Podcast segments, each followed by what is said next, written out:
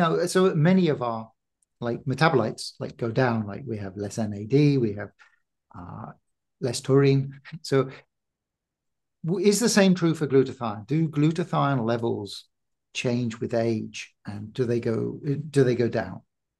Yes, they do. And that's something that we have noticed. I don't know how many decades of research has been out there showing that starting the age of 30 is, now 30 is not a magic number for everybody, but around 30 is what we have seen, that there's a discrepancy between the body's need of glutathione and how much your body can produce.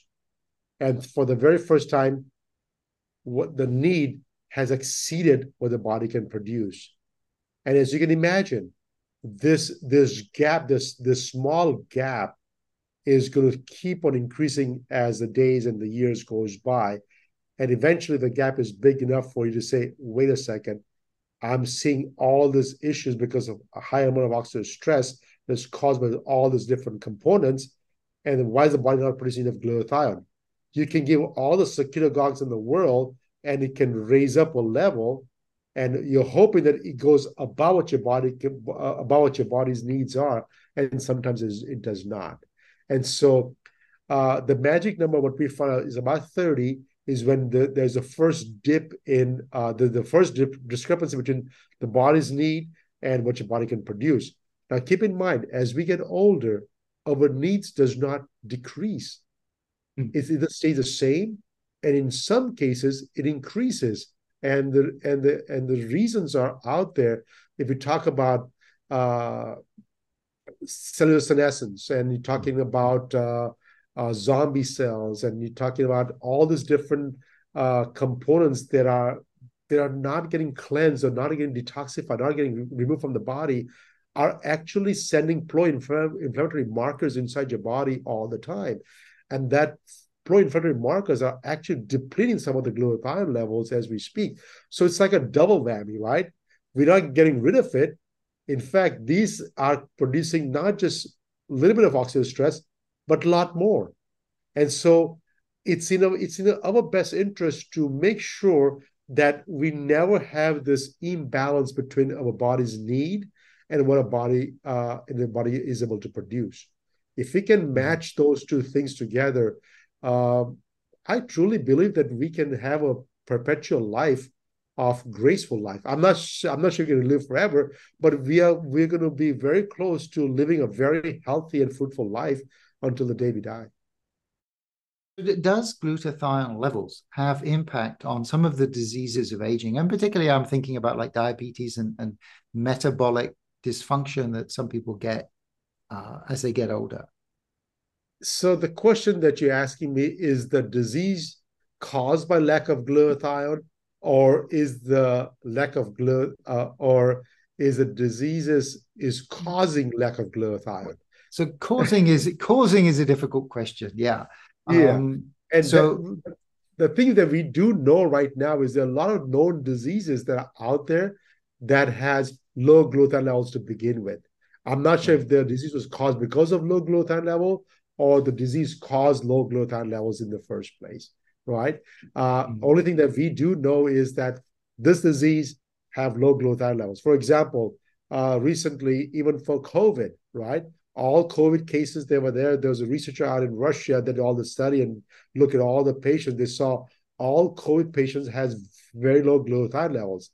That does not mean that low glutathione levels cause COVID, but the COVID itself depleted all the glutathione reserves, and when the reserves are depleted, the cytokine storm kicked in, and people were having issues with the cytokine storm. So I think there is it's a second correlation.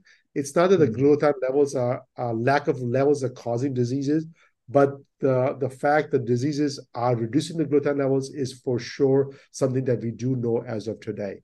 Now, if you peel back the onions and go back and say, hey, what caused the disease in the first place, and why is it attacking only glutathione levels? That's something that is above my pay grade at this point. I wish I can talk more about that one, but it's something that is fascinating. I've been listening to a lot of healthy aging and longevity conferences that has happened in Germany and in the United States and places like that. And so I'm learning about all this philosophy. But yes, there are plenty of diseases that we know of that have low glutathione levels, cancers, infections, metabolic disorders like cardiovascular diseases, diabetes, hyperlipidemia, things like that. All those have low glutathione levels to begin with. You did say, so around 30, start getting a low, possibly get yes. a low glutathione. Is there any way we can tell that without measuring it? So you have to get a blood draw, or there's some symptoms that you would be able to notice? So, yeah. The symptoms of low glutathione levels are very, very hard to figure out, right? Mm. If somebody asked me, I said, hey, Nayan, if I take glutathione, what am I going to feel? I said, I don't know. I really don't know. I get this question probably about once a day, every single day for my patients. If I take glutathione, what am I going to notice a difference? I said, Ms. Jones, I have no idea what's going to happen to you. All I can tell you is that you take it for 30 to 60 days. And if you see a change in your life that you can attribute to, like, it's not a subtle change. It's not something that's, oh, it's a little better. No, you'll see a profound change in your body. You can attribute that okay, that's part of the reason how glutathione is helping you. Like first time when people say that, hey, when I take the glutathione, I sleep better. I had my aunt call me yesterday. I said, Nayan, I don't know what you're doing to me, but this glutathione stuff is really good because I'm sleeping better. I said, does it anything to do with sleep? Or is it reducing the stressors from your body that's allowing your body to have a restful sleep, right? So we look at the symptoms. I don't have any particular symptoms that I do know of that can tell me that, okay, that's the symptom, you have low glutathione levels. I don't have that. So as of right now, the only way we do know is to measure the glutathione levels. But then let's see the levels between 500 to 1,000. Let's see levels 650. That's normal, right? Yeah. Yeah. What you're not measuring is how much oxidative stress you have, how much exposure to chemicals you have, and how much everything else you have. You can measure your MDA levels and see what your stress markers are. And that's just one stress markers. But that's about it, right? You're not able to measure a lot of different things. So it's hard to pinpoint as to, okay, if we have this problem or this symptoms, then take glutathione. Right. Okay, so our glutathione levels start going down, and without it, then we get this oxidative stress and we have this detox issue. So how can we raise the glutathione levels? What options are there for, raising glutathione? So the glutathione is produced endogenously. It needs 3 amino acids, pretty much, right? So it's required to have 3 amino acids, 2 enzymes, and with or without a catalyst, it can produce glutathione. The catalyst is selenium. But the 2 enzymes, if you don't have any gene defect and you can produce those enzymes, the only thing remaining is the 3 amino acids, which you can get from your diet very easily. Glycine and glutamic acid is in your diet abundantly, so there's no concerns over there. The only concerns you have is cysteine. Cysteine seems to be very low in most of your diet, so having cysteine-rich foods is going to give you a fighting chance to produce glutathione in your body. So I like whey protein. There's a lot of meat sources out there, lots of vegetable sources out there that have cysteine in them. I'm sure you can just put cysteine-rich foods in your favorite search engines today, and you can get a list better than I can give you today. But that list is going to tell you that, hey, this is how much cysteine you get out of it. So if you can replace cysteine, will be fantastic. The second least abundant molecule is glycine. So if you take glycine and cysteine-rich foods, I think your body's able to produce enough glutathione.